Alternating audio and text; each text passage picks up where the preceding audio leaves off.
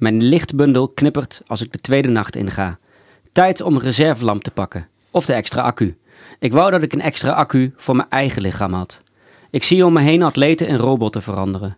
Dat komt door het weerkaatsen van mijn hoofdlamp en het hallucinerende vermogen om alles in een fantasie te laten veranderen. Pijn wordt een vage kennis die van zich laat horen op het moment dat ik er aandacht aan geef. En de kou heeft plaatsgemaakt voor een mistige waas. Alles wat er om me heen speelt minimaliseert zich tot een halve meter als ik een bergkam overloop. Van rennen is al een tijdje geen sprake, tenzij de helling zodanig naar beneden gaat dat ik niet anders kan dan me naar beneden laten vallen. Dalen is normaal gesproken mijn ding.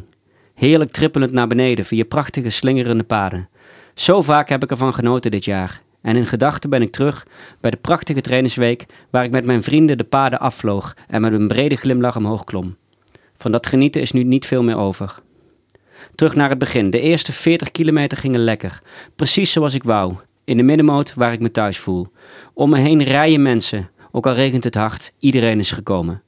Hier en daar wat versnellen en dan weer eten. De regen overheerst en al snel ben ik van buiten en binnen zeiknat. Daar zal ook gelijk mijn probleem komen, want ik had hier niet goed op geanticipeerd met mijn kleding. Een schurend gevolg van de benen en broek. Klassieke fout. Later fataal.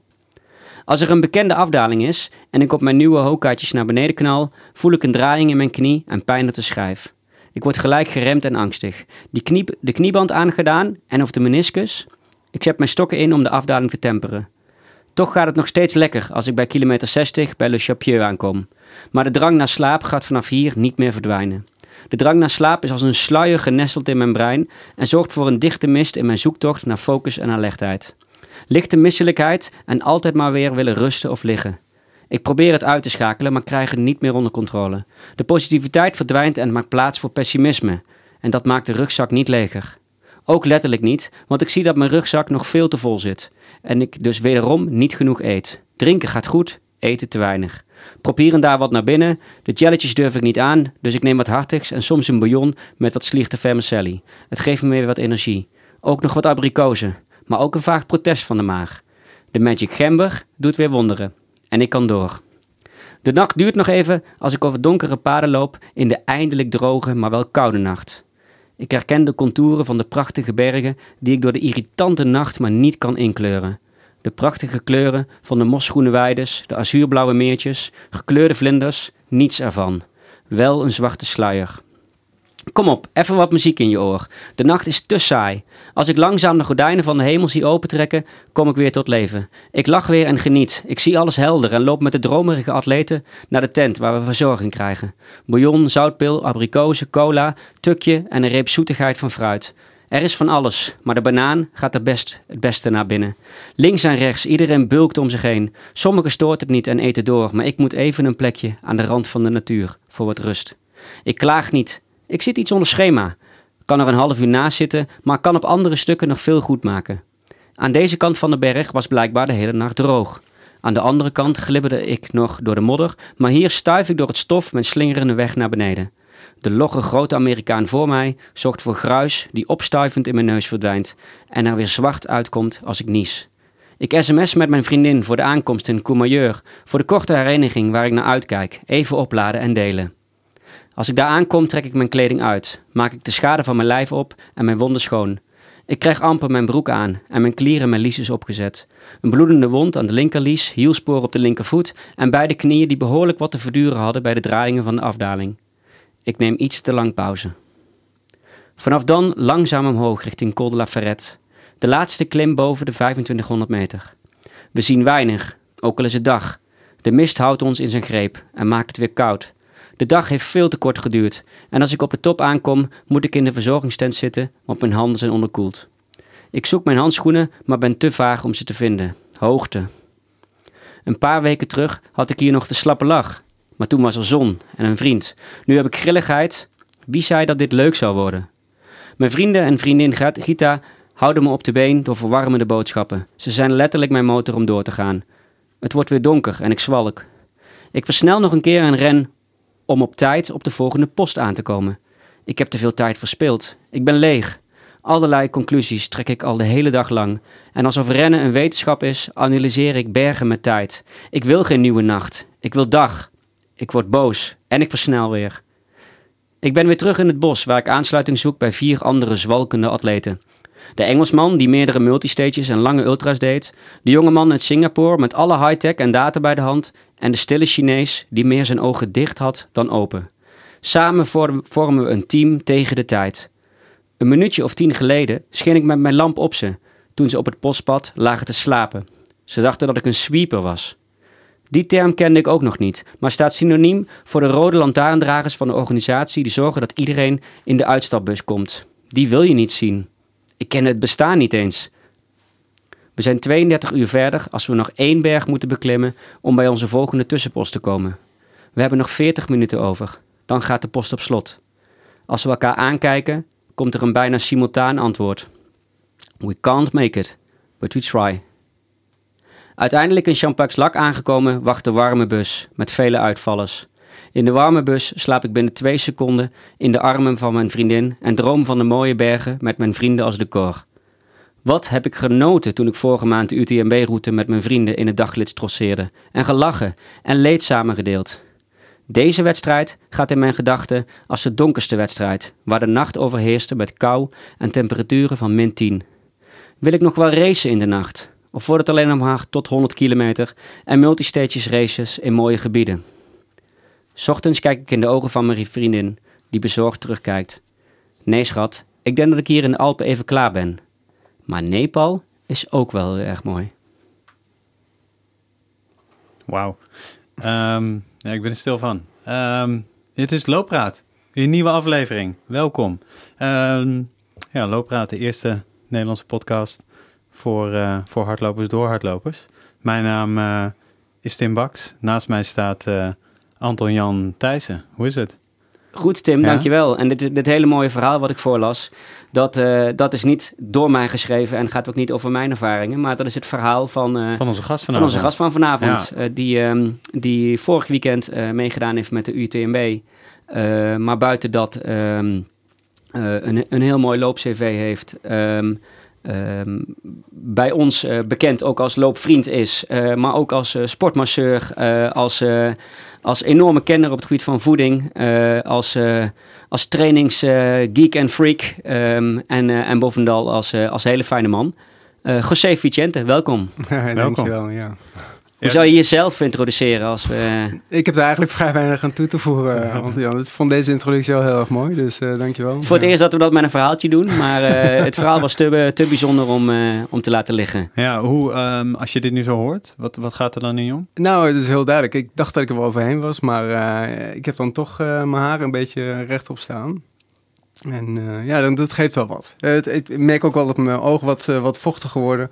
Omdat zoals ik het schrijf, zo beleef ik het ook. Ik voelde het ook gewoon echt hoe, hoe het was daar. En ieder, ieder woord die ik nu weer hoor, brengt me weer terug naar, naar dat moment. Um, ja, kijk, je hebt blessures natuurlijk na aflopen. Dus je, je blijft al een beetje herinnerd aan hoe het was. Uh, eerste, tweede, derde fase zeg ik altijd. Derde fase is altijd verkoudheid uh, als uh, laatste blessure. Nou, dat heb ik nu een weekje gehad. Van zware verkoudheid tot, tot licht verkouden. En nu zijn we weer fris terug. dus ja, de nieuwe plannen zijn er weer gemaakt. En, Nepal dus. Ja. Nou ja, weet je, ja. dat Nepal, dat, uh, dat sudderde al een langere tijd. En die plannen die waren er natuurlijk ook wel. Maar je hebt eerst te dealen met de eerste kater. Ehm, want Kater, even terug uh, ja. naar, naar het begin. Je hebt meegedaan met de UTMB, de Ultra Trail de Mont Blanc. Ja. Een, een race van 100 ja, voor de mensen die Engelse mijl, zegt. 170 kilometer. Ja, het is 170 uh, kilometer van uh, Chamonix. een rondje letterlijk om het Mont Blanc massief. En dan weer finishen in, in Chamonix. Klopt. En dat is, nou, ik durf het niet met zekerheid te zeggen, maar een van de grootste trailwedstrijden ter wereld. de crème de la crème staat, er aan de, staat er aan de start ieder jaar. Op en, alle vlakken de, de grootste sowieso van Europa, maar ik denk uh, ook wel, uh, ja, wel nu van zeker de wereld. ook van de wereld. Uh, ja. ja. Um, een enorme uitdaging qua afstand, een enorme uitdaging qua hoogte. Ja. Enorme uit 10.000 hoogtemeters en ook nog veel op hoogte. Um, een enorm groot nadeel dat je om zes uur s'avonds start, waardoor je ja. eigenlijk begint met de nacht. En voor gewone mensen zoals, zoals jij en, en heel veel anderen bijna dus ook altijd een tweede nacht. Ja. Alleen de, de absolute top finisht voor de tweede nacht. Um, ja, volgens mij echt alleen maar de top 10 mannen ongeveer. Ja, die, eh, zelfs de, de dames die, de, de topdames finishten dit jaar beginavond. Klopt. In de, in de, in de donkerte, zeg maar. Ja, als Dus je dat kijkt is- naar de eerste tien, eh, dus eh, hoe het verschil onderling is, is zo groot. We hebben het niet over een paar minuten, maar het zijn soms uren. En Dus dat, eh, dat geeft ook eigenlijk aan hoe groot daar weer de schifting is gemaakt. Dus eh, top en, en semi-top. Ik als Ja. absolute amateur eh, had eigenlijk maar één wens, dat die wedstrijd juist om zes uur 's ochtends begint. Ja. dan, Ja. eh, Ja. Want, want eh, om, de, om de samenvatting even af te Ja. maken, ehm, eh, wat natuurlijk niet letterlijk in je verslag staat, maar Mhm. wat wij wel weten, Ja. 170 kilometer. Eh, jij bent eh, een maand voor eh, deze race ook in de, op de, op de UTMB eh, parcours geweest. Ja. In vijf dagen gelopen. Ik was, daar, eh, ik was daarbij, dus daar weet ik alles van. Die herinneringen, die, die hele mooie herinneringen, die, die deel ik met je. Mhm. Maar nu is het non-stop Ja. starten, finishen. En jij bent uiteindelijk uitgestapt op kilometer 132, zeg ik dat goed? Ja, ik dacht dat het 132 was, maar om het dan officieel te houden is het rond 124 geweest. Omdat je laatste Ehm, checkpoint was. Ja, Ja. en ik had eh, een Singaporees bij me. Iemand uit Singapore heet dan Singaporees, denk, Denk ik. het, ja. Bij deze. Ja, je hebt ook Hokanese trouwens, Ja. maar dat is nergens te vinden. Alleen die zie je aan de schoenen. Dat zijn mensen die op Hoka's lopen. Exact. Ja. Hokanees. Uh, Dat Hokanese. ken ik nog niet. Ja. Ehm, maar eh, hij had alle data had hij bij eh, handen. En eh, dat was ook de reden waarom ik eigenlijk in het groepje wou zijn.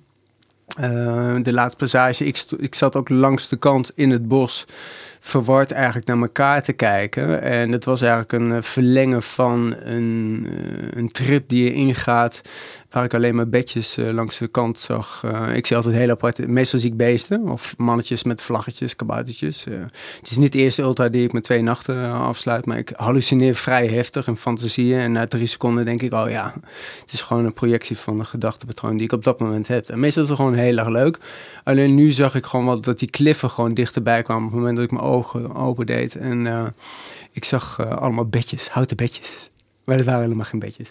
Er waren boomstammen Exactly. of... eh, ja, ja, dus dat was het ook van, oh, ga slapen, ga even liggen. waarom Ik ken dit gevoel wel, maar dan Ja. na het eten van een paddenstoel, bij wijze van Oh, spreken. ja. maar eh, dit- Nee. dit- dit is dus wat er gebeurt Ja, als je slaaptekort hebt. Wat Ja, er kan en- gebeuren als je slaaptekort Ja, hebt. wetenschappelijk, als je het analyseert, ehm, je bent eigenlijk zo vermoeid, dus eh, je, gedachtepatronen kunnen niet meer naar normaal toe. Door je extra vermoeidheid, oftewel slaaptekort en eh, je energie in je lijf zelf, eh, wordt je projectie wordt dus ook compleet veranderd. Dat wil ook zeggen, dus ik dacht dus dat het alleen voor veraf betekende, maar als je micro gaat kijken, dus ik, op een gegeven moment, want dit is mijn zevende ultra, op een gegeven moment dacht ik van nou, ik weet, ik heb het nu wel onder controle. Als ik micro kijk naar beneden, dan heb ik die projecties niet meer.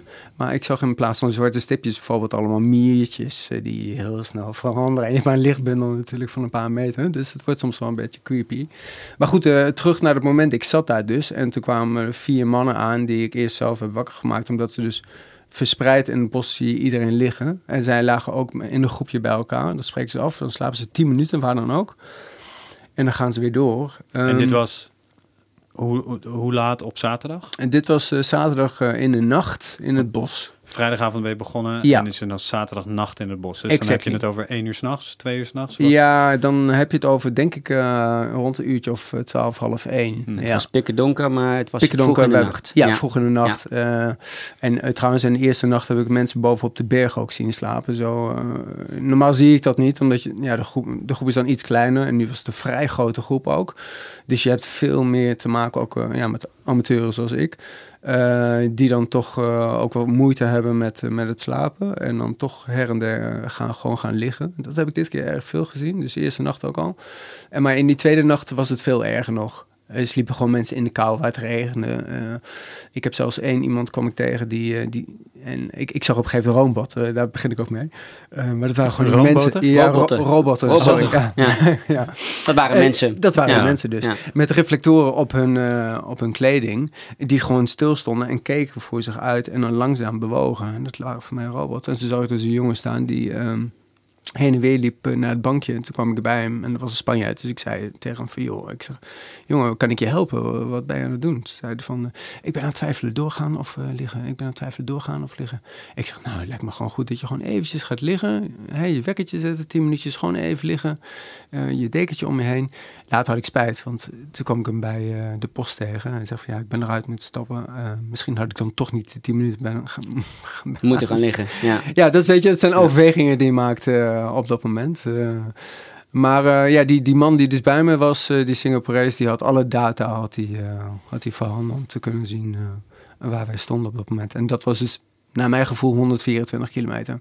Lang verhaal, maar dat was het antwoord. Ja, ja. En als je, ehm, als je dan start, hoe uh, schetst die situaties, hoe druk is het om je heen? In het begin natuurlijk enorm druk, want als je die startfilmpjes ziet, dan is het echt, volgens mij doen er 2500 mannen mee ongeveer aan die UTMB.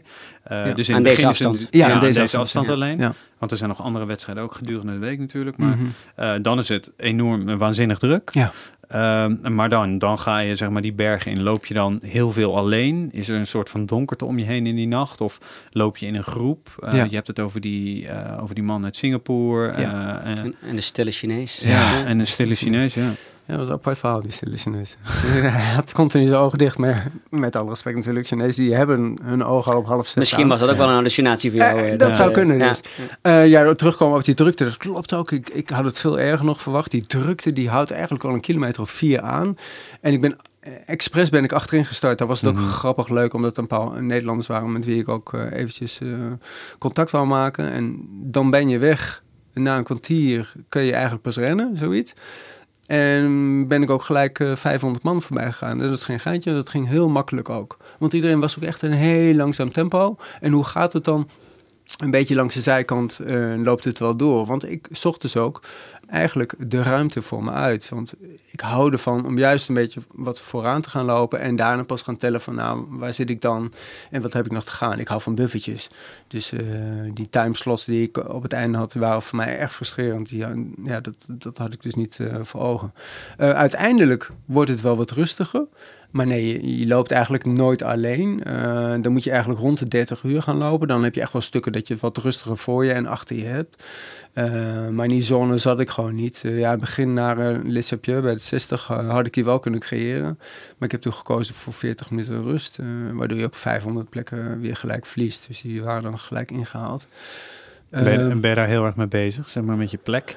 Nou, ik, ik kan je wel vertellen dat... Um, zeg maar in die zin heel erg competitief. Ja, eigenlijk in de race zelf niet. Um, maar ik heb dus wel ervoor gekozen om wel een bepaalde um, tijd in gedachten te houden. Toen ik met Anton Jan liep, um, hebben ook uh, redelijk zitten rekenen van nou, hoe lang doen we over dit traject? En hoe laat ben je waarschijnlijk hier? Weet je nog? de wedstrijd. Dat was in de trainingsweek. Ja, ja, La, heel mooi groen. Uh, je ziet water waar je dwars doorheen kan kijken. Ja, ik krijg nog steeds kippenvel als ik daar naar mhm. kijk. Ik heb er dus eigenlijk niks van gekregen. Toen was de kleur. Ja. Exactly. Toen was de kleur. En mhm. jammer, wij hadden mist natuurlijk, dus de kleur was niet heel erg aanwezig. Uh, maar we wisten ook precies van, nou, we zijn al zo laat daar, zo laat daar. Ik heb ook mijn horloges niet aangeweest. Dat is mijn perfecte gadget ook, maar niet aangeweest. Um, eigenlijk had ik ook helemaal geen idee van waar ik op dat moment uh, in positie zat. Het enige wat ik wist is van nou zo en zo laat moet ik een cool zijn en uh, red ik dat ja of nee. Wat je eh, vriendin was je crew ook, hè? Die ja. op de plekken die meeging ja. met, dat kun je vanuit de organisatie kun je mee met bussen naar speciale plekken waar je dan... Ze krijgt een bandje om en ze krijgt er met een pas speciale toegang om, om overal te komen. Ja. En da daar keek ik naar uit. En um, daar waar iedereen toch wel een redelijke crew om zich heen heeft, ja, heb ik me daar... Ik heb Drie, vier mensen, exactly, niet uitzonderlijk hè? Nee. Ja, heb ik me daar eigenlijk helemaal niet om ingesteld. Ik dacht, joh, als ik haar zie, weet je, het is zo fijn dat je iemand ziet uh, met wie je gewoon veel hebt en, uh, en eventjes tot je rust kan komen. En that's about it. Dus ja, ik heb wel wat fouten gemaakt. Uh, eetplanning was toch niet zoals het hoorde. En nu, nu ging er ook niet echt meer van alles in. mijn gembe helpt dan wel. ja, probeer maar een gem te krijgen, maar dat wou je niet. het, is, het is een beetje pittig, maar ja, het, het is, helpt wel goed tegen misselijkheid. maar Nou ja, ik... We gaan er straks nog uitgebreid over Maar absoluut, hebben. Ja, absoluut. maar dat is een soort van gembertheetje of zo. Die dan Nou nee, het zijn Nee, gewoon gewoon confijten. keiharde, gember. Ja, Oh, keiharde gember, maar dan geconfijt. eh, en dus dat smaakt best wel oké. Maar goed, waar, daar waar iedereen dus een bepaald eh, ehm, routine heeft om het eten naar binnen te werken. Zij hoeven zelf niks te doen, want degene die bij is, die, die levert je dat allemaal aan. Ja, wou ik, wou ik dat mijn vriendin gewoon eigenlijk niet, ja, niet, niet aandoen om nog een keer ook nog eh, de schemertjes van mij bij te houden. Ik had zoiets van, ja, ik vind het al prachtig als je erbij bent. Ja. Eh, het is mijn sport. Eh, Lieve, lieve luisteraars, ehm, je, je, het klinkt nu een beetje alsof José niet goed voorbereid aan deze wedstrijd begon. hij Nou, had zijn eten niet op elkaar, hij, zijn, zijn, zijn, zijn slaapstrategie was Ja. blijkbaar anders dan, eh, dan had gemoeten. Maar als maar iemand een, een, ehm, een trainings- en voorbereidingsgeek is, eh, freak is, tot in de kleinste detail, het José wel. Ik heb hem een keer mogen crewen tijdens een, gewoon een marathon. En eh, dan kreeg ik allemaal zakjes met poedertjes en zoveel gram dit. En dit moet je daar geven op 14 kilometer zus, op 21 kilometer zo. En, eh, maar ik moest het dan nog wel zelf aanlengen met water. Hè? Dus ik moest zelf allemaal flesjes maken met de komt namen erop. En, da- en dan komt hij. Dat mocht niet met gewoon kraanwater. Dat mocht ook niet met Spa Blauw of met Barleduc. Dat moest met Evian, want daar zat dan zoveel microgram... Ik weet niet wat meer in dan in... eh, 226 part per miljoen. Juist, dat zijn dat, eh, extra eh, mineralen en ja, dergelijke. eh, ik weet, ja, eh, volgens Nou, mij... Een, een doorgewinterd iemand zou zeggen van... joh, eet gewoon avocado of eh, neem een vitaminepil. Maar ik kan daar wel, klopt wel, ik kan wel aardig eh, doorslaan in details. Eh, Maar ja, dat vind ik ook wel mooi Maar hoe kan het dan dat het nu dan toch... Ja. Ja, nou, dat is vrij makkelijk eh, op te lossen. Dat gaat heel, heel snel eigenlijk. Op het moment dat jij eh, in een pension zit... waar je gewoon de mogelijkheid niet hebt om eventjes een pannenkoekje te bakken bijvoorbeeld... eh, en de druk van de wedstrijd dichterbij komt... dus je hebt met zenuwen te maken... ga je snel hangen in van... nou, het zal wel goed komen. Ik heb mijn abrikozen. Eh, het zal wel goed komen. Ze hebben altijd soep. En het Ja. zal wel goed komen. Het ging toen ook goed bij de CCC. Ik heb daar ook kunnen eten. Dus ze hebben wel wat alternatieve vormen. En dan heb ik dat pannenkoekje met appelstroop waar, stroop waar dan ook de rozijnen in zitten. Waarschijnlijk niet nodig. Had ik waarschijnlijk wel nodig. Voor de, En, en voor de luisteraars, de CCC is het de dochterloop van de UTMB. Is in dezelfde Ja. week. Ze Start op vrijdagochtend, Ja. 100 kilometer. Ja. Ehm, in hetzelfde gebied en die loopt... Van Courmayeur naar eh Champéclac en naar Chamonix. Ja. Ja. Dus eh, hij doet er hetzelfde ook, parcours eh, als de UTMB. Exactly, met Ja. 6000 Oké. hoogtemeters. alleen het begin is anders. Ook een heel mooi parcoursje trouwens, ja. En dan heeft hij nog de TDS en die doet het andere rondje onderlangs. Die is Ja. iets technischer. Eh, En dan heb je natuurlijk nog ook de baby-editie waar wij aan meegedaan hebben, Tim. Ja, de OCC. Een paar jaar geleden. Ja, de OCC. Dat is, dat is Ja. een mythespel als je Ja. dit vergelijkt. Als je dit, Ja. dit spel ziet. Ja.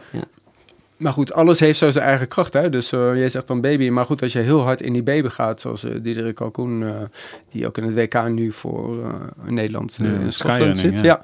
Ja. Als je die jongen kijkt, ja, die, die ramt er zo overheen. Ja, dan weet je, dan is het nog net zo interessant als een UTMB natuurlijk. Het kocht, of je nou 100 mijl, 1000 of 10 kilometer doet. Het is eigenlijk de intensiteit wat het zo interessant maakt. Hè? Als je voluit gaat in een 10 kilometer, kan je een week lang last van hebben.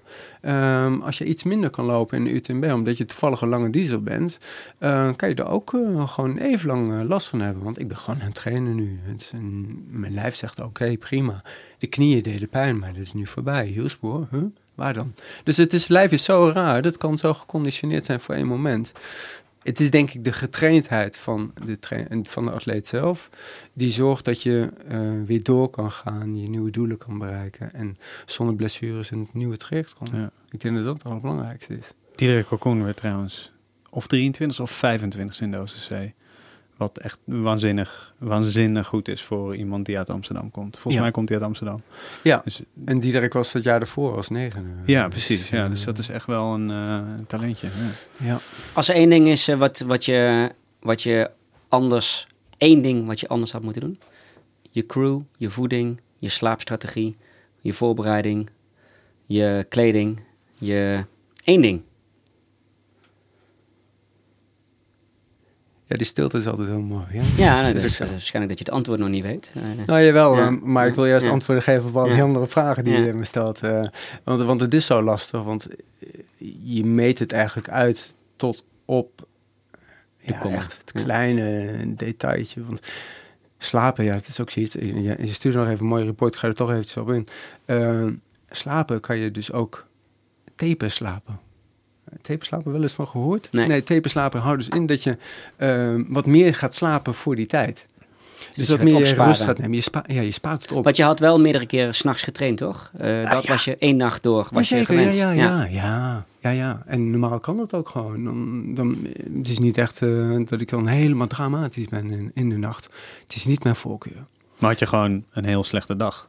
Eh, ja, het ik denk dat, neer? Of? Ik denk dat het ook een slechte dag eh, erbij was. Eh, misschien ben ik ook niet geschikt hè, voor de 100 mijl. Dat kan. Ik heb, ik, ik heb er 600 plus gelopen. En ik moet eerlijk zijn, de nachtlopen vind ik niet heel prettig. Dat is gewoon wel zo. Het lijf wil gewoon rusten en slapen. Dus misschien is dat mijn ding. Maar aan de andere kant begint het gewoon s ochtends. En gaat het door tot, tot vol ochtends. Yo, I'm your man. Alleen als het dan s'avonds gaat, één nacht en dan die tweede nacht in. Ja, is wel pittig hoor. En denk, Maar, je, ehm, denk, je, denk je daar al aan? Als je die, die eerste nacht doorgaat en je zit in een soort van een dieptepuntje, eh, denk je dan, ah shit, ik moet waarschijnlijk nog een tweede nacht in. Speelt dat mee? Ehm, nou, je bent niet zozeer met de tweede nacht gelukkig, niet zozeer met de tweede nacht bezig. Ik ben heel erg in het moment dan ook bezig. Dus wat er gebeurt eigenlijk, ik ben heel positief altijd ingesteld, weet je ook Anton. Ik ben altijd al bezig met ombuigen naar het positieve toe. En daar ben ik ook heel goed in om het eh, naar anderen toe te, eh, toe te brengen. Ook van, hey, wat gebeurt er in je gedachtepatroon? Zodra het jezelf overkomt, is het toch altijd even anders. En op het moment dat ik in die eerste nacht zat, voelde ik dat het, dat duiveltje, dat negatieve, pessimistische mannetje, eh, ging zeggen van, ah, het is die nacht weer, ik haat die nacht en ik wil eigenlijk slapen, ik voel me moe worden, hey, waarom gaat het niet? En dat, dat wordt dan een soort van balletje, een sneeuwballetje die gaat rollen. En als je uiteindelijk dan eh, met de afdaling gewoon eventjes eh, verkeerd eh, terechtkomt met je knieën, dan zegt hij, ga maar even rusten joh. Waarom ga je niet even rusten? Als je nu even gaat rusten, dan kom je weer even positief uit. Dan ben je alleen maar in het moment. Je bent alleen maar continu eigenlijk met ultralopen, ben je in het moment. Want, want, jij bent ehm, uiteindelijk, hè, dat, dat merk je ook uit het verslag, maar dat hoor ik natuurlijk ook uit andere verhalen van jou. Je bent uiteindelijk gedurende de race, onder andere door slaapgebrek en een paar andere kleine dingen, Mhm. eh, tijd tekort gekomen. Ja, ja. Eh, en dat is uiteindelijk de reden dat je, dat je opgeveegd bent. Ja. Maar er Maar niet is... de grootste reden, want dat is ook gelijk waarom... Maar maak je zin af, sorry. Ja, nee, ja, nee, ja, de- Ja. hou hem vast. Ja, hou hem vast, Hou ik of jij? Ja, Eh, hou jij hem even vast. Ehm, maar je bent niet uitgestapt. Mhm. Er is geen enkel, je bent niet de hele dag. Nee. Toen dat, dui- dat duiveltje zei tegen je, ga even rusten. Nee. Dat duiveltje zei niet tegen je, ik stap uit. Nee, nee. Ik heb er geen zin meer in. Nee. Want we, ik ken jou als mentaal ijzersterk. Of Mhm. zoals onze vriend David, die eh, succesvolle CCC heeft gelopen. Dus eh, chapeau daarvoor. Mhm. Ehm, wij waren jou natuurlijk ook aan het volgen. Mhm. Eerst volgden we David allemaal via de computer en daarna, en daarna jou. En hij zei, die José is volgens mij wel een harde drol. Dat was zijn, eh, Ja. was zijn omschrijving. En dat is ook zo. Je hebt geen moment gedacht dat dat duiveltje tegen je zei, ik ga stoppen. De, de momenten dat, eh dat duiveltjes zeggen, ik ga stoppen... eh, is de engel net even een stuk sterker. Die Ja. zegt, je kan veel meer. Ja, En dat komt eigenlijk eh, op het moment dat je één ultra doet, heb je maar één referentiekader. Maar op het moment dat je heel veel eh, hebt gelopen en heel veel pijn hebt meegemaakt. En mijn diepste pijn was eigenlijk wel de afgelopen multistage waar ik gebroken ribben had eh, na 10 Ja. kilometer. Eh, en nog heel lang door ben gegaan. ja, en vier Ja. dagen af, eh, wel af heb gemaakt. Eh, dat was eigenlijk wel voor mij eh, een, een stimulans om te zeggen... Wauw, dit is gewoon een, eh, een gedachtedingetje, weet je. Je gaat gewoon als ik maar door. gewoon doorloop. Ja. Pak die 10 kilometer, je gaat gewoon even eten. Pak die 20 en je bent gewoon weer eventjes lekker onder de pannen met een grotere tent. En zo ga je gewoon door, iedere keer weer een stukje. Dus ehm, nee, nee opga opgeven is alleen eh, als je bloed aan het plassen bent, eh, als je geen licht hebt of als een organisatie zegt van tot hier. Ja. En ehm, anders vind ik het te zonde om het niet te proberen. Maar ik ben wel zo ingesteld, en dat is vanuit mijn professie als sporttherapeut ook belangrijk. Als het lijf zegt tot hier en nu niet meer verder. Als dan, het lijf zegt tot hier en niet verder. ja, ja. En Niet dat- als het kopje zegt tot hier en niet verder. Nee, nee, dat Ja. voel je aan het lijf Ja. wel. Eh, en die communiceert wel met het kopie trouwens. Ik doe echt even een derde persoon, want zo moet je ook eigenlijk wel als atleet eh, soms denken. Dan eh, kan je een theoretisch papiertje erbij pakken en zeggen van ja, nu is het slim om gewoon wat andere mensen bij mij te hebben om, om te kunnen constateren dat ik het juist heb gedaan. Ja. Ik had dus een wedstrijd waar ik een keer moest bloedplassen. Dat heb ik eh, 60 kilometer zo volgehouden. Toen zat ik naast een andere man. En toen dacht ik, ga even aan die broeders vragen of ik eruit moet of niet. En toen zei ik tegen die andere man, goh, eh, ben je moe? Eh, stop je? Of wat ook? Ja, ja, zegt hij, ik ga net naar de wc toe. Ik zeg, en toen? Ja, en ik kwam rood eh, uit mijn plas. En ik zeg, wat? Ja, u plas eh, bloed. Ik zeg, oh... Ja, ik ga ook stoppen, zei ik toen. eh. Ja. ja, dus eh, er zijn wel eens momenten dat je zegt van dan, dan moet je stoppen. Andere atleten zeggen dan ook van nou, daar kan je wel door. Eh, want het schuurt alleen maar. Er is van buitenaf bloed naar binnen gekomen in je blaas. Maar het, is- het is wel te doen. Maar ze zijn dus iedere keer zijn er wel weer kleine dingetjes waardoor je weet, nou, ik kan een stukje verder. Dus de ervaring zorgt er ervoor dat je DNF gewoon omzet Ja, in, eh, dus in de. DNF als, als, je, als je lijf, eh, je, je kent je lijf goed, als je Mhm. lijf zegt tot hier en niet verder. Mhm. Eh, in dit geval DNF, did not finish, hè, Ja. omdat je het gewoon niet ging halen en Ja. niet verantwoord was vanuit, eh, vanuit eh, de ogen van de organisatie. Niet DNF vanuit het koppie die zei, ik stop ermee. Ja. En dan draai ik nu naar rechts. Wacht even, onthoud dat. Want ik weet waar je naartoe wil, daar wil ik graag over praten. Maar ik heb nog één vraag voor je. Zeg maar, ben je nog aan het genieten? Kijk, dat vond ik een hele mooie. Volgens je verslag niet, even Nee. niet. Exactly. Dat, maar dat vind ik ook een hele mooie dat je dat even terughaalt. Want eh, ik vind het fijn om met coaches te werken. Mijn coach die op dit moment eh, met mij samenwerkt is Laurens Groenendijk. eh, ook bondscoach van het WK eh, Trail. En ehm, hij en onder andere een eh, vriend van hem, eh, Bart, die zei ook graag genieten. En eh genieten is een, een heel interessant item, want wanneer geniet je? Je geniet als alles makkelijk gaat, je geniet als, eh, als, je, als je lekker loopt of je omgeving hem inspiratie geeft. En als dat allemaal wegvalt, dan kom je in de dark ultra van het niet genieten. Eh, achteraf zeg je van, ja, dat is genieten. Maar dat komt omdat er allemaal een soort van masochisme in ons Omdat je het overwonnen hebt. Exact, Ja. ja. Ja. Ehm, maar om heel eerlijk te zijn, zijn er een paar momenten geweest dat ik genoot. En omdat die zo spaarzaam zijn, ehm, is het genieten wel veel minder geworden, ja. Ja, Tijdens die race. ja tijdens de race. Maar dat heeft er niet toegeleid om tijdens de race al te zeggen, ik geniet niet meer, ik stop ermee. Nee, kijk, Een, kijk jongens, een, een ultralopen is natuurlijk fantastisch. Maar ik heb vrienden eh, die lopen drie dubbele. eh, maar die zie ik gewoon eh, continu niet genieten, omdat ik met ze mee ben. Eh, en die vloeken, die, tier, die tieren en ja, die, die schelden en die doen. Maar die hebben wel eh, een trots gevoel. Die hebben Dan wel, komt het genieten meer achteraf. Ja, ja, Ja. dus Ja. genieten heeft heel veel kanten ook. Hè? Ja. Dus, maar ik ben een, een man die van het directe genieten is. Ja. Dus Genieten op, op het moment. Absoluut, Ja. absoluut. Dus als wij weg zijn en we klimmen omhoog, we zien elkaar boven op die berg en we kijken elkaar in de ogen en je ziet gewoon dat je ja, allebei die pure blijheid van de omgeving en ook... Meestal zat José dan boven op die berg te wachten. Behalve de eerste dag. Ja, maar ja, Toen, goed. stond ik op jou te wachten. Ja, ja, ja, ja, ja. Maar ook het moment met de gems, weet je. je, je een close encounter met de nature. Jongens, ik, ik loop ultra's in de bergen omdat ik zo van die eh, omgeving houd. En ik hou ook wel van de nacht hoor. Eh, vergis me niet, eh, als je een mooie maan hebt en het is lekker droog, eh, Ja. is dat mooi. Maar goed, eh, het, het hoort erbij. De Maar je hebt het genieten van het moment, dat valt Ja. af en toe weg. Dan wordt dat misschien een beetje gecompenseerd Ja. met dat je toch door bent gegaan. En dat je eigenlijk even terug kunt kijken van, goh, hè, Mhm. toch genoten dat ik dat overwonnen heb. En Ja. dan heb je natuurlijk uiteindelijk nog het genieten achteraf. Ja. Ja. Als al die drie dingen wegvallen, dan had je beter niet kunnen doen. Nou ja, weet je, dan komt dus de basiselement weer. Waarom lopen Waarom? we? Ja. En daar worden heel veel boeken over geschreven. En daar heb ik ook gewoon jarenlang over zitten filosoferen. Why do met climb the. Everest? Yeah, Ja. because it's there. Ja. Ja. Ja. Ja, waarom lopen we? Omdat we jager zijn, et cetera, et Ja. cetera. Maar er zijn heel veel goede boeken over geschreven. Maar dan krijg je het basisprincipe weer. De movement, dat is een soort van verslavend verhaal. Ehm, ja, hardlopen kan je niet verslaafd zijn. Jawel, ik ben gewoon verslaafd aan hardlopen. Ik kan het gewoon hier, online, kan ik het gewoon zeggen. Tuurlijk. Eh, want het zijn endorfines. Eh, ik doe het mijn hele leven al. Of van Je bent kind- verslaafd aan het gevoel en Ja. aan het genieten en aan Ja. het... eh, En ik ben er trots ja. op ook. Jezus, ik zou mijn hardloopschoenen, nou, ik trotseer ze. En ik heb Ja. ze voldoende. Eh, Terug te komen op je ene vraag, wat zou ik dan één ding anders willen doen? Ja, dat was dan die voeding. Voeding. Ja, Ja. voeding, absoluut. Ja. Ja. En dat wist ik altijd al. Maar dat, aan het eind van de rit weet je pas zeker.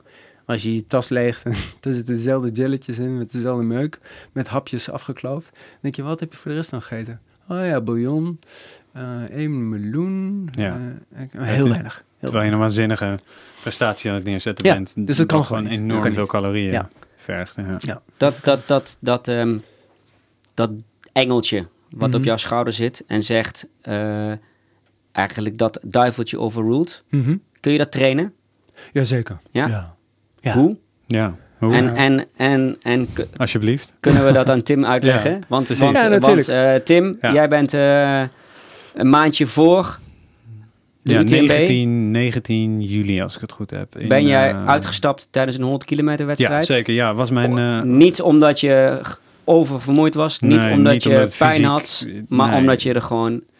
ik zag, ik, Geen ik zin zag het gewoon niet. Nee. Het was gewoon heel duidelijk. Na, we starten om... Het was... ehm eh, oh, zo, wauw. Eh La Chouffe. Ja. Ehm, de La Chouffe Trail start in, eh in. En we starten om vijf uur 's ochtends of zo. En eh nou, de eerste 30 minuten waren fantastisch. Want dan loop je met een soort van met alles. En je ziet die... Of met iedereen met het hele startveld loop je Wordt een beetje bij elkaar. En het wordt langzaam licht en je hebt nog een hoofd, hoofdlamp op en je ziet wat de snellere jongens zie je vooruit gaan. En weet je, dan een soort van dat, dat endorfine en die, en die vreugde die zit nog in je lichaam.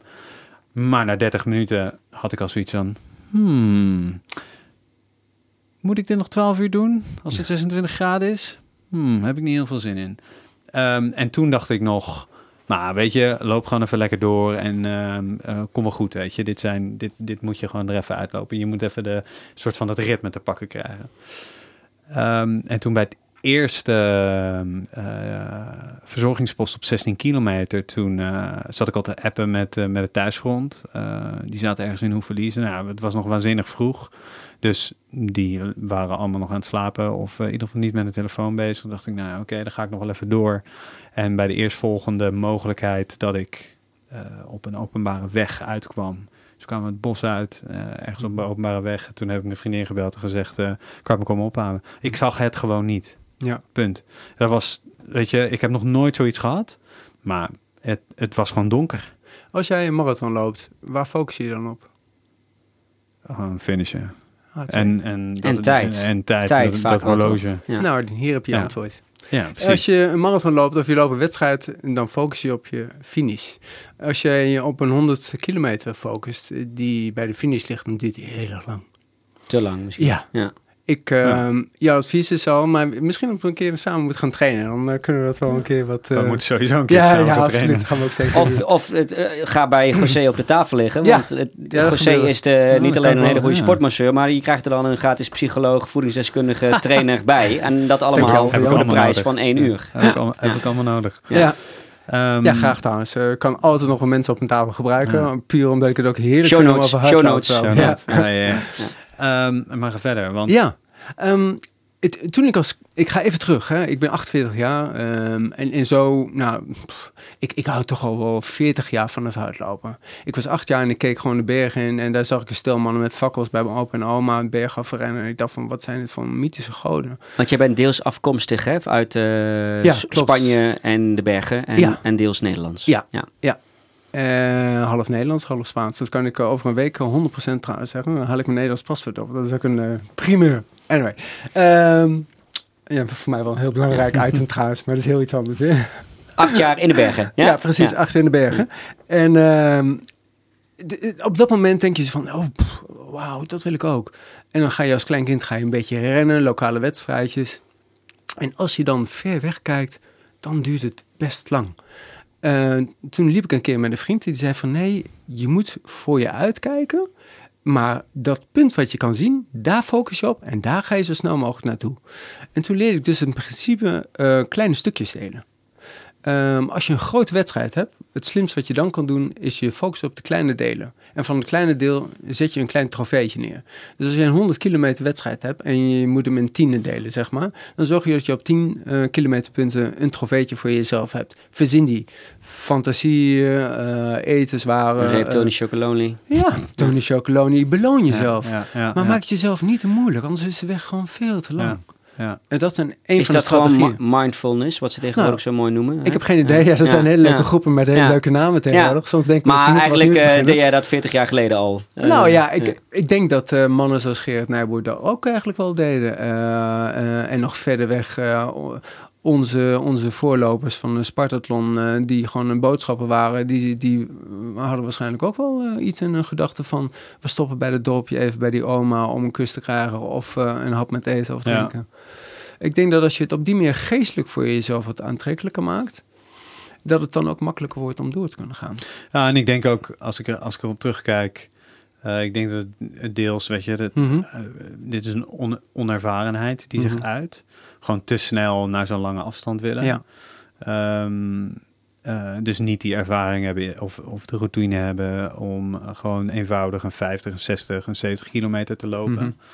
Eh, dus dat is iets. Die had je wel gelopen toch, Tim? Maar niet vaak. Jawel, maar, Maar gewoon wel. niet vaak, Nee, zeg maar. nee. Ik denk gewoon te veel dat ik gewoon dacht van... hé, nou, ik heb nu een paar keer een 50 kilometer Mhm. gelopen... en een keertje een 60. Want Let's jij bent bezig met een, 100. met een route. Tenminste, jij Ja, was bezig met een route naar de UTMB. En dit was een ja. eerste tussenstap. Ja, en dit was, het, dit was een eerste, eerste tussenstap. Ehm, dus eh, die, weet je, en die komt dan best wel hard binnen. Zo van, Mhm. wow, oké, als ik nu al na, wat even, na 21 kilometer zeg van... eh, Als dit al niet lukt. eh, ja, als dit al Ja. niet lukt. Nou ja, laat staan dan die 170 kilometer. En als Mhm. je dat dan volgt, Mhm. zo'n UTMB, als je, als je ja, en alle, alle pro's die... ehm.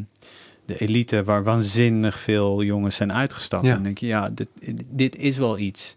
Ehm, eh, dus ik denk deels dat het onervarenheid is, maar ik denk deels dat het ook gewoon eh, komt doordat het te veel jagen naar Ja. trainingsomvang. Nou, oh, ik moet lopen, ik moet lopen, ik moet lopen. Te weinig genieten. Eh, en, te, en te weinig genieten, dat is het ook. Eh, gewoon niet zo van, eh, oh ja, ik ga weer even lekker lopen en ik kom weer, ik kom weer refreshed eigenlijk terug. Ja. Dat had ik gewoon niet, weet je. Ja. Ik kwam terug en dan was het weer, pff, ja, ik heb eigenlijk wel pijn in mijn lichaam. Of, Mhm. eh, oh, dan moet ik morgen weer. En er waren ook echt weekenden dat ik, en dat heb ik nog nooit gehad in die voorbereiding voor die 100, dat ik gewoon, dat ik 's ochtends helemaal klaar was, 's Mhm. ochtends vroeg helemaal klaar was om weg te gaan. En dan werd mijn dochter wakker. En dat was voor mij de reden om die hele training te skippen. Dat ik dacht van, nou, ja, mooi, ik hoef niet, dan kan ik met mijn dochter Ja. chillen. Ja. Ehm, en dan kon niemand me meer, kon me daar weer aanzetten tot die, om die dag toch nog te Ja. gaan lopen.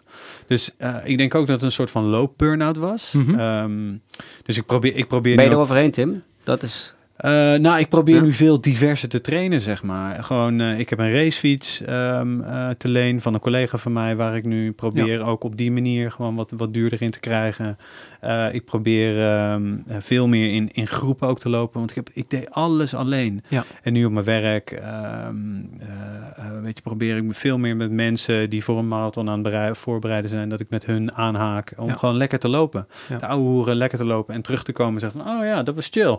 Lekker weer fijn gelopen. En dus ja, nee, ja, of ik er overheen ben, dat weet ik niet. Eh, ik heb al wel, wel weer wat wedstrijden gelopen en, ehm, en dat ging, weet je, dat ging goed. En, en er was eentje in eh, een paar weken terug, de Manneke Pistrail van 50 kilometer Klinkt onder goed. Brussel.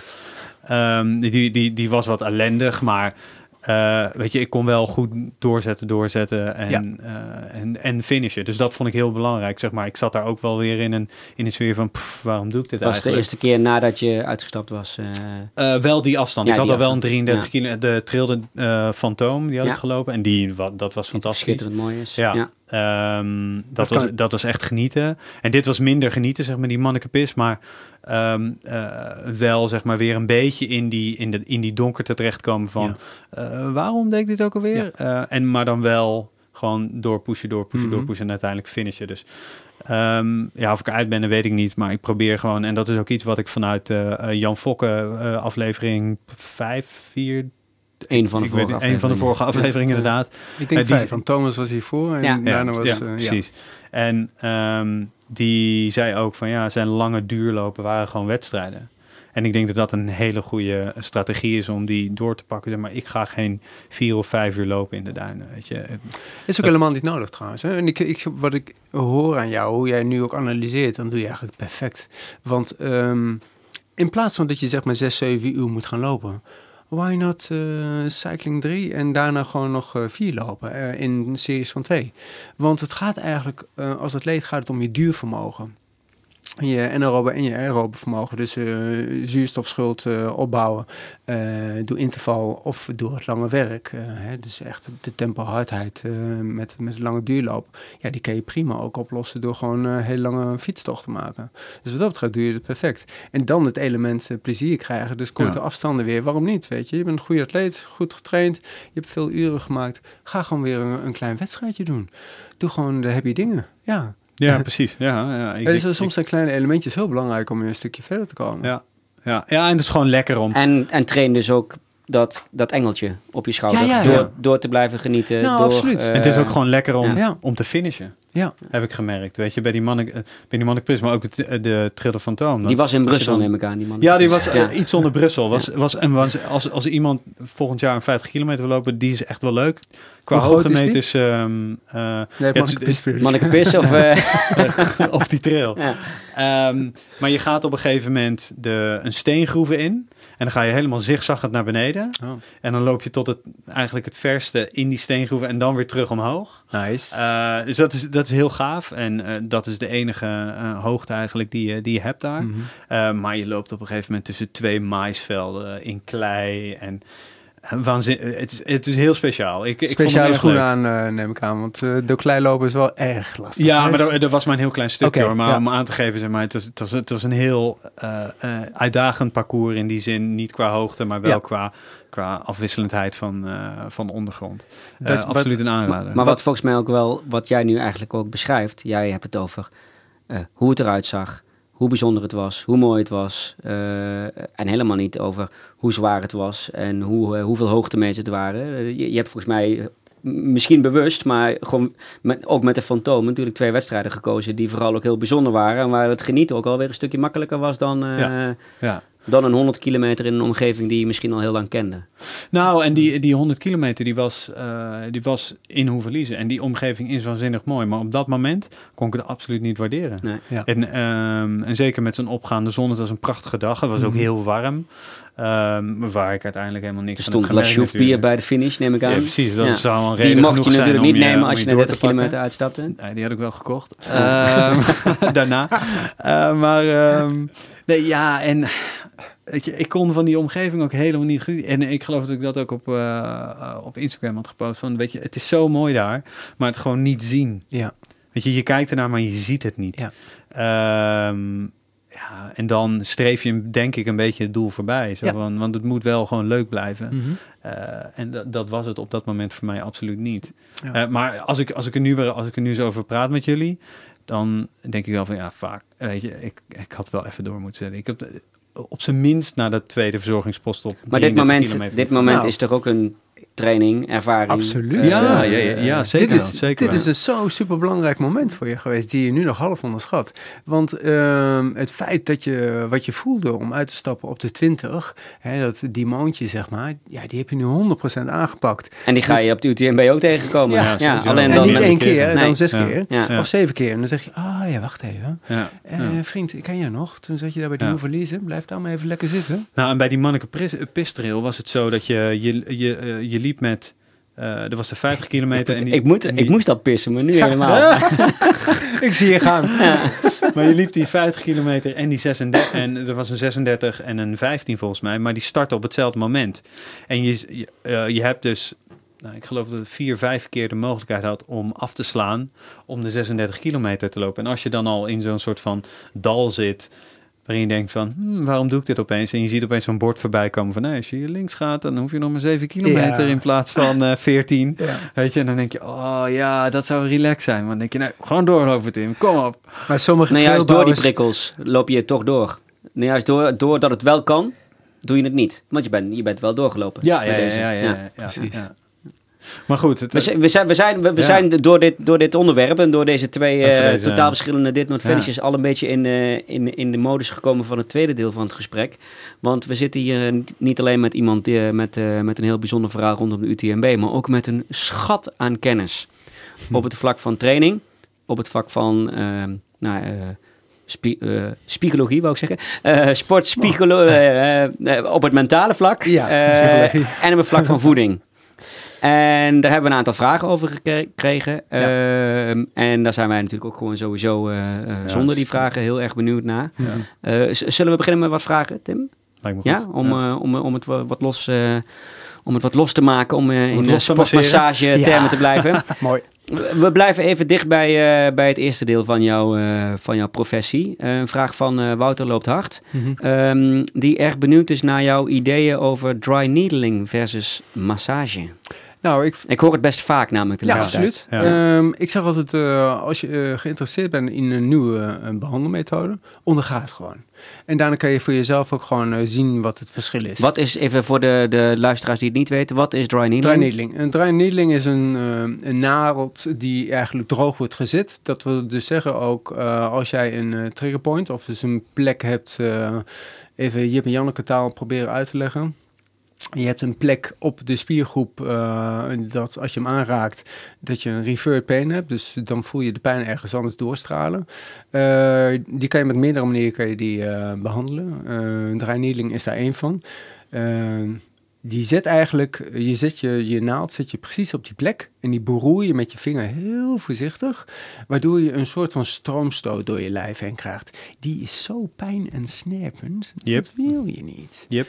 Dat is niet fijn. Nope. En ik, zeg altijd van nou, weet je, eh, wil je een behandeling eh, ondergaan, probeer het gewoon even en kijk dan zelf wat eh, een mogelijk alternatief is.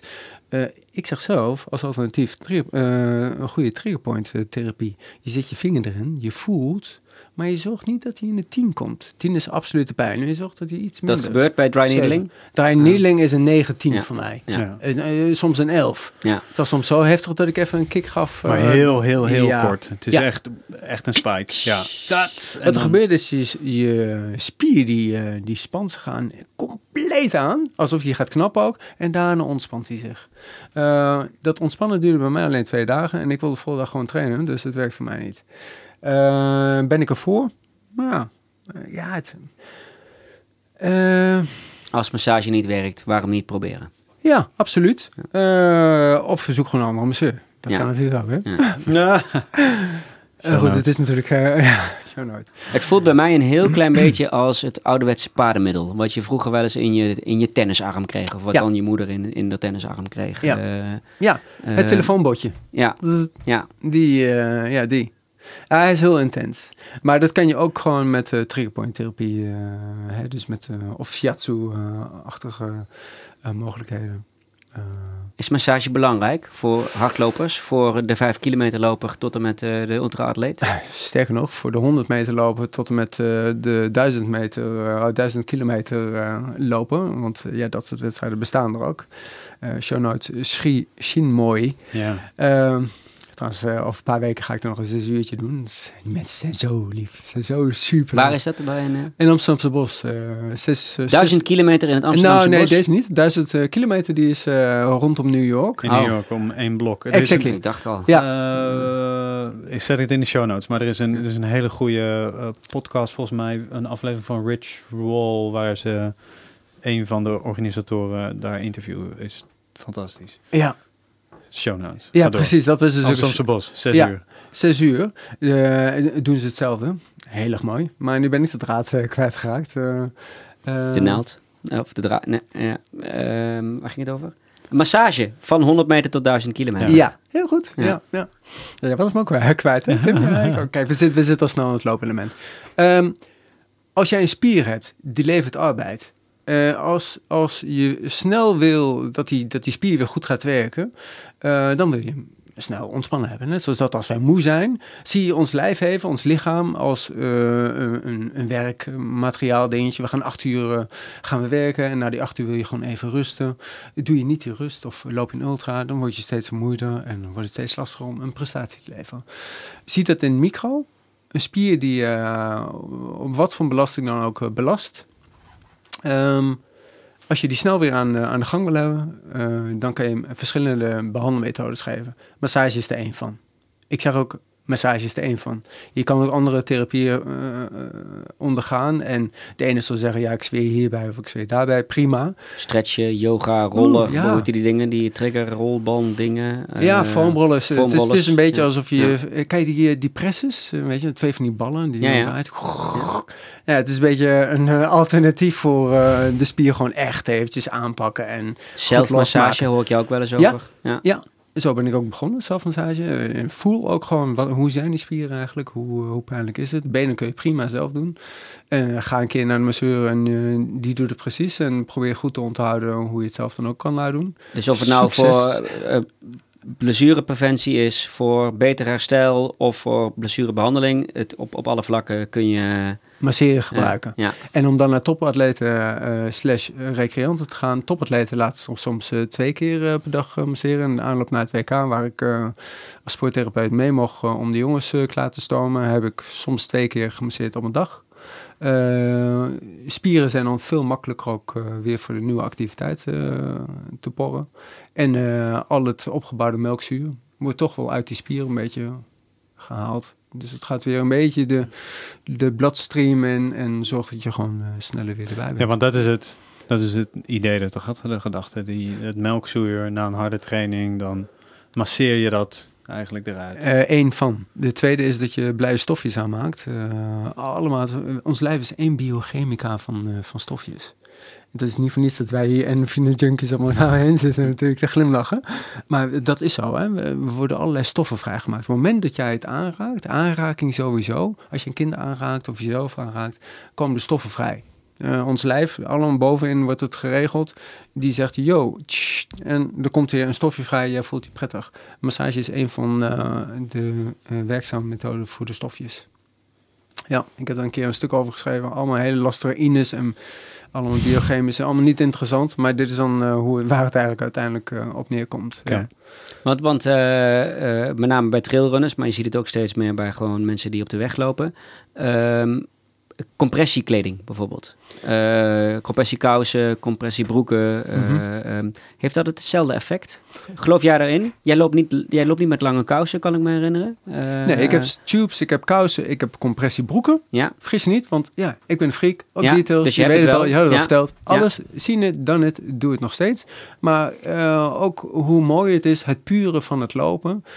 Het korte jaren 70 boekje, ja, bij mij eh, veelvuldig in, eh, in mijn kast te vinden. Want ik vind het heerlijk om vrij te lopen. Dan zou je me nog niet snel aan de blote reet gewoon buiten op de, op de trail zien lopen. Maar eh, gelukkig niet. Nee, nou is ook niet nodig. Maar heerlijk met een, een shortje aanlopen. Gewoon zonder dat er ook iets omheen zit. Dat is het fijnste gevoel wat er is, jongens. Alleen ga je heel monotoon langere tijd op het asfalt ja, Rammen. rammen, min of meer. Ja. Dan, dan, ja, dan het zorgt wel voor spierschade. En dan, als jij en dan zou het dus hebt- kunnen werken met een Ja, tube ja, een- ja, ja, het, Heeft wel, eh, het werkt wel wat. Ja, absoluut. En sommigen die krijgen geen kramp meer en dan is het ook prima. Ik doe ze tegenwoordig aan na het lopen. ja, voor Eh, recovery. als een soort van Ehm, massage na het lopen. Ja, wat Eh, gebeurt Tijdens het lopen wil ik ook vrij, vrije kuiten, vrij... eh, Ja, Eh, je kan ook je benen omhoog brengen. Dan hoef je geen kousen aan te doen. Dan stroomt het automatisch niet vol.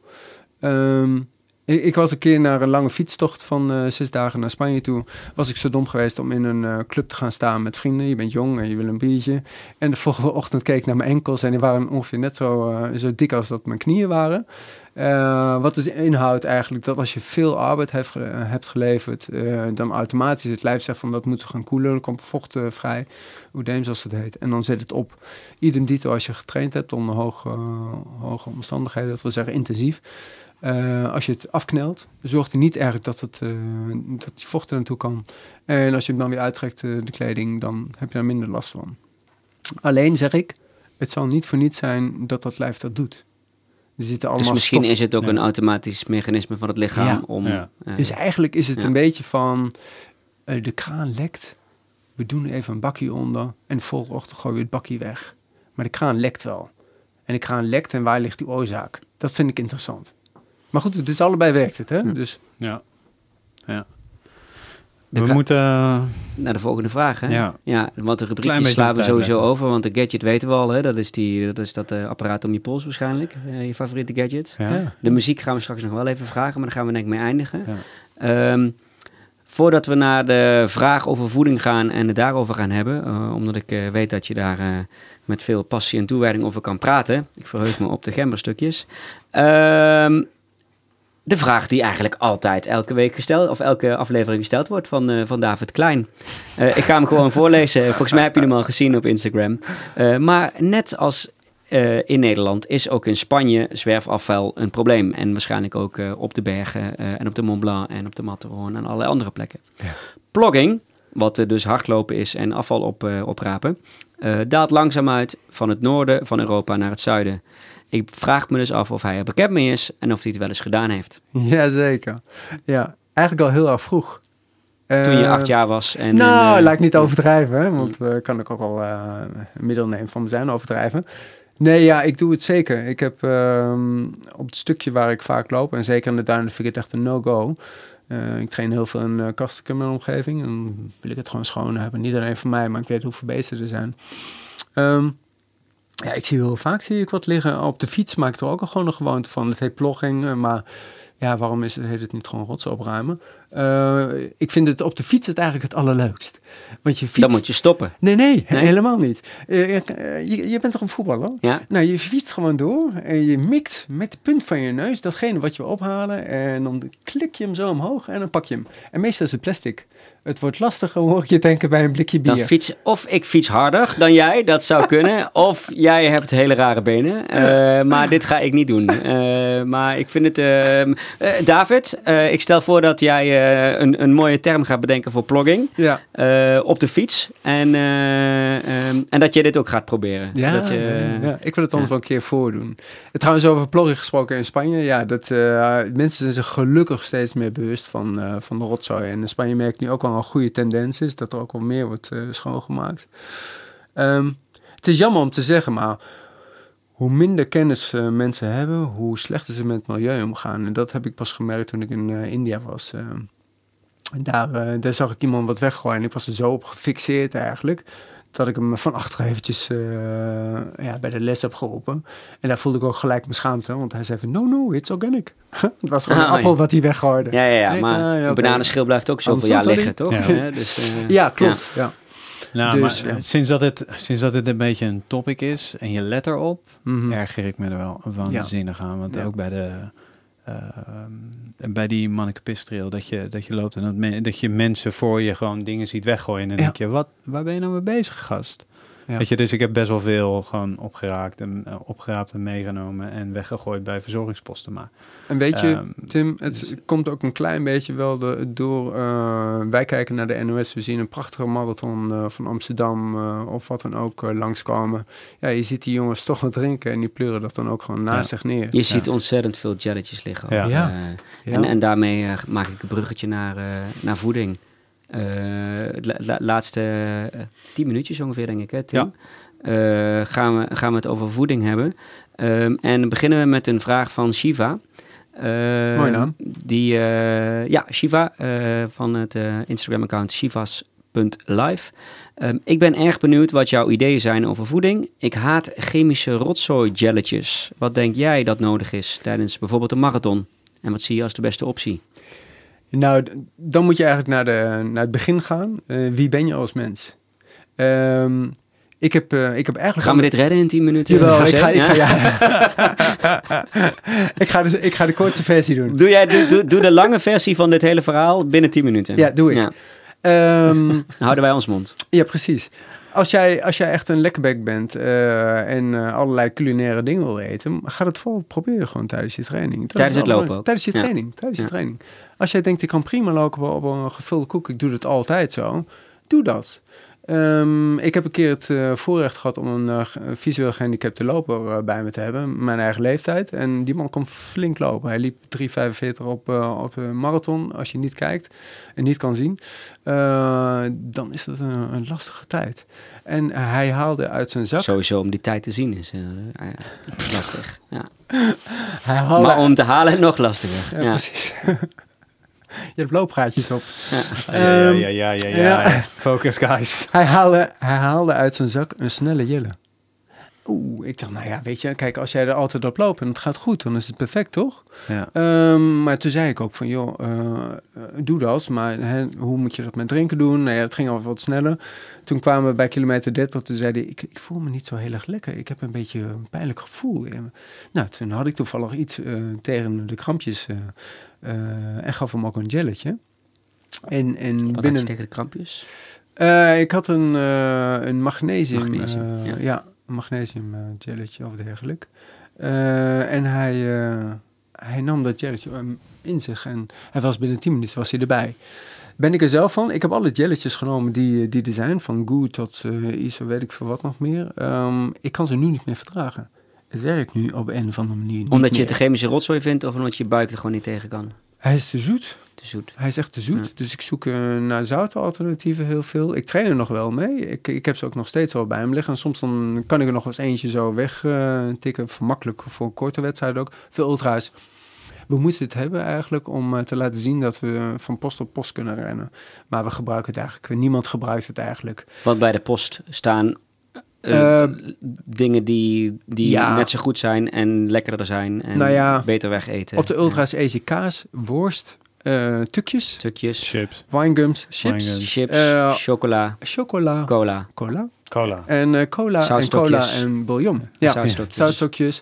Ja. Eh, bij de marathon eten we eh halve bananen. Gels. I love bananas. Ja. Bananas are the power food. Maak gewoon die bananas in Oh, het met klein. pindakaas. Gedroogde bananen. Nu komt de mijnfrieken ding. Ja, Gedroogde abrikozen. abrikozen, eh, gemberstukjes. Ja, waarom gemberstukjes? Geconfijte gemberstukjes tegen de Dit moet ik daar misselijkheid. heel even uitleggen, José, waarom ik daar de hele tijd om moet lachen. Nou, wij liepen eh, de stelling van Amsterdam, 135 kilometer met z'n eh, Ehm, en ehm, op een gegeven moment eh, had Anton-Jan een beetje last van zijn maag, geloof ik. Vanwege een ijskoffie. Ja.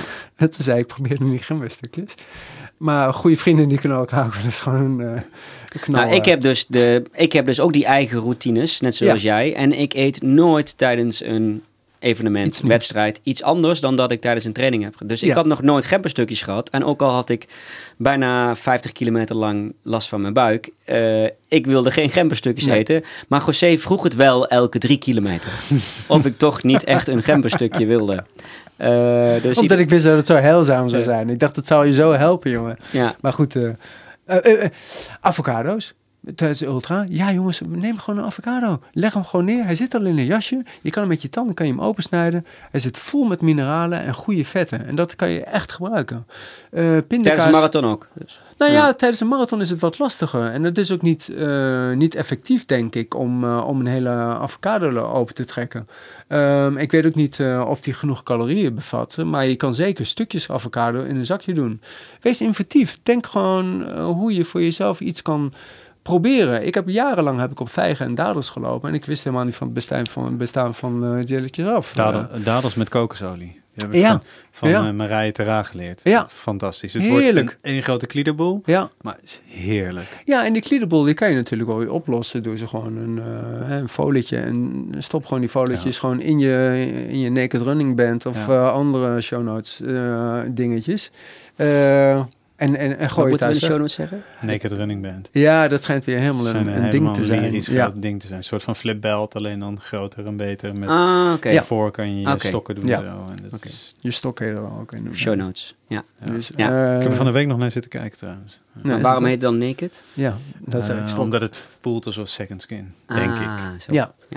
Maar goed, eh, er zijn heel veel andere merken die hem ook hebben trouwens. eh, Ja, Compressport. Onder andere, ja. nou dan. Lebel. Vaporcar. Ja. We zijn geen commercieel, we zijn gewoon commercieel. We mogen gewoon alle merken noemen. merken.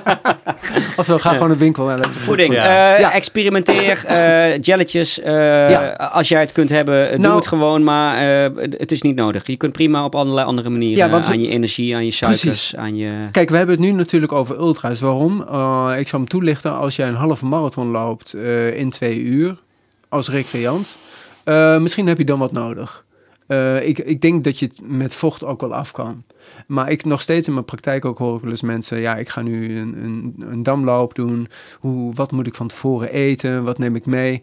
ja, lieve schatten, eh, eet gewoon zoals je altijd doet. Eet gewoon niet anders. Doe het niet raar. Ehm, en als je van tevoren gewoon eh, zorgt dat je twee van tevoren niet raar eet. gewoon een witte boterham met iets. een banaantje meeneemt. En dan komt het allemaal goed, joh. Je pakt gewoon een banaantje bij, bij je stand en je drinkt gewoon goed. Want wij mensen zijn gemaakt om op onze voeding wel door te kunnen gaan. En kom je in die vetverbranding, alleen maar fijn. Dan word je sneller blij weer en dan hè, zit je in de Maar wat, wat natuurlijk, kijk, als je een ultra loopt, dan loop je de hele dag. Dus je weet, je, Je moet, moet- ook normaal eten. Je, Je weet moet- dat je ook een keer eh, naar de wc moet. Ja. Hè? eh, nummer one en nummer two. Ja. Ehm, maar tijdens een race, Mhm. hè, een korte race of een 5 kilometer of een 20, of, of een, dan, dan wil je dat niet. Nee, Ehm, en dan kun je zeggen, doe hetzelfde wat je normaal doet. Ja. Maar eh jij traint misschien drie maanden lang om tien uur s Mhm. ochtends. En nu moet je om twee uur starten. exactly. En dan? Ja, nou ja, laten we eerst nog over die vo- voeding doorgaan. Want zij zei ook van, eh, hou je van die chemische bende, ja of nee? Ehm, ik denk dat het belangrijk is of eh, zij van die chemische bende houden. En, De manier waarop ze het omschrijft, denk ik dat ik het antwoord wel weet. Ja, Ja, ja, toch? Ja, niet. Hmm. Dus, dus doe ik allemaal even alternatieve verhalen, wie, wat je dan toch moet proberen. Start een wedstrijd om twee uur of om zes uur in plaats van elf uur. Ik train altijd om elf uur. Guys. train ga- dan ook om twee uur. Exactly. Ja. Ja. Doe altijd dat waar de wedstrijd voor staat. Eh, laat je lichaam wennen. Mijn lichaam moet gewoon midden in de nacht gewoon om drie uur wakker worden, omdat om vier uur in heavens name een wedstrijd is gepland. Why? Ja, eh, snap ik. Nou, bedenk waarom je die wedstrijd wil gaan doen. ik zeg ik ook altijd, hè. kijk, je doel moet belangrijk zijn. Ja, ik wil nu 100 kilometer lopen. Ja, waarom? Weet je precies waarom jij die 100 kilometer wil lopen? Waarom wil je nou echt? Ja, het lijkt me zo gaaf, klopt. Maar wat roept dat op bij jou? Dus hè, dat doel is ook heel belangrijk. Dan eh, weet je dat doel, maar hoe dan ook gemotiveerd eh, door je eigen patronen eh, te bereiken. Dan train zoals je doel dat ook zou voorstellen. Ja, en Dus- ik denk dat, dat er, dat, er hè, dat, dat heeft volgens mij heel erg met gewoontes en Ja. met, hè, met experimenteren wat er bij jou past Absoluut. eh, te maken. Ik denk Ook- dat er meer dan genoeg boeken eh, specialisten zijn die dan binnen dat uitleggen Ja. wat, wat Ja. je dan moet eten als ontbijt Mhm. in de voorbereiding, de avond ervoor, tijdens de wedstrijd Mhm. en, en na de wedstrijd. Maar ook nog even, Anton Jan. Maar het gaat vooral om het nadoen van dat... dat eh, Absoluut. ja. En die zielige Japanners. Van, oh man, ik had tranen in mijn ogen. Waarom? Ja, ze schuiven bij mij aan die tafel aan. En ze gaan, s ochtends vroeg gaan ze eten. Maar wat eten die Japanners 's ochtends vroeg? Natuurlijk miso, rijst en alles. Wat krijgen ze voor? Ze krijgen ze vlees, pasta. Dat eten ze nooit. Dus zijn Met ze niet lange gewend. tanden Ja. zitten ze dat naar binnen te werken. Oh, wat moeten die wel niet hebben gevoeld. En hoe zijn die raviteringen voor hun? Vreselijk. Geen miso-soep, geen rijstdingetjes. Dat hebben ze bij ITB goed opgelost. Dan hebben ze wel wat rijst in, eh, in een bakje gegooid. Hmm. Om die, eh, al die Aziaten ook nog te Ja. voorzien. Dat is ook wel belangrijk hoor. Ja, want dat is, dit, dit jaar was wel de doorbraak van China, had ik het idee. Ja. Ja. Eh, zowel bij de CCC en bij de OCC eh, winnaars uit China, eh, uit China volgens ja, mij. ja, ja. Dus die zijn wel aan de doorbreken ook. Guys, we Mhm. moeten er een einde aan breien. Inderdaad. ik zie het klokje ook. En ik zie hier ook eh, twee schitterende biertjes staan die José Ja. voor ons heeft meegenomen. Oh, Dus, eh, misschien moeten we die of een, of een ander koud biertje maar even gaan, eh, gaan nuttigen. Volgens mij zijn we nog lang niet klaar.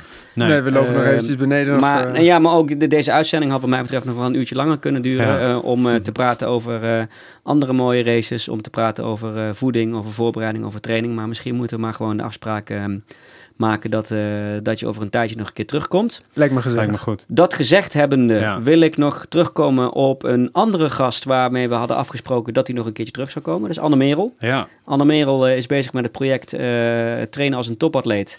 Eh, en eh, zou aanstaande zondag eh, de Berlijn Marathon lopen. Oh. eh, en daar een geweldige tijd neer gaan zetten. Wat gaat ze Eh, doen? En maandag zou daar dan een boek over uitkomen. ja.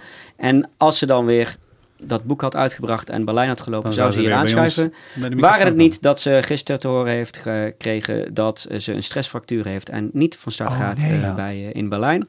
Oh nee. Ik denk dat Ja. uiteindelijk haar eh, boek hierdoor alleen maar mooier gaat worden. Ik denk het ook. Want dit zijn volgens mij ook dingen die gebeuren bij een topatleet. Ja. Maar het is voor- vooral wel heel erg kloten voor Anne Merel. Dus bij Oh, deze even heel veel Ja. eh, sterkte Heel en succes sterkte. dit weekend. en eh, die afspraak voor de tweede keer eh, blijft gewoon staan, maar wordt gewoon een keertje later. Ja. Mhm. En die maken we bij deze ook eh, met José. Ja, Ja. fijn. Eh, Ik heb nog veel leuke doelen en eh, er wordt nog veel besproken. En laten we vooral veel... eh, nou, ga jij een keer Ja. bij hem op de tafel en eh, laten we We vooral gaan veel een keertje samen lopen. trainen. Ik Ja. wil nog even zeggen, ehm, eh, bedankt voor het luisteren in ieder geval. We krijgen veel... We hebben de afgelopen week wel een soort van niet ingeplande vakantiebreak. Mhm. Ehm, en we kregen op, eh, voornamelijk op Instagram heel veel eh, eh, vragen van... Hey, wanneer komt er weer een aflevering? Dus bij deze. En we gaan het weer oppakken voor de, voor de herfst en de winter. Dus, ehm, Er staan al veel vooral- gasten opgeleid. ja, precies. Vooral subscribe op iTunes, op Spotify eh, of in welke podcast-app je eh Loopraad ook luistert. Ehm, eh, join us op, ehm, op Instagram natuurlijk, like het account. En eh, dan ben je sowieso altijd op de hoogte van eh, wat, er, wat er gebeurt met, met Loopraad en wie er, wie er gaat komen.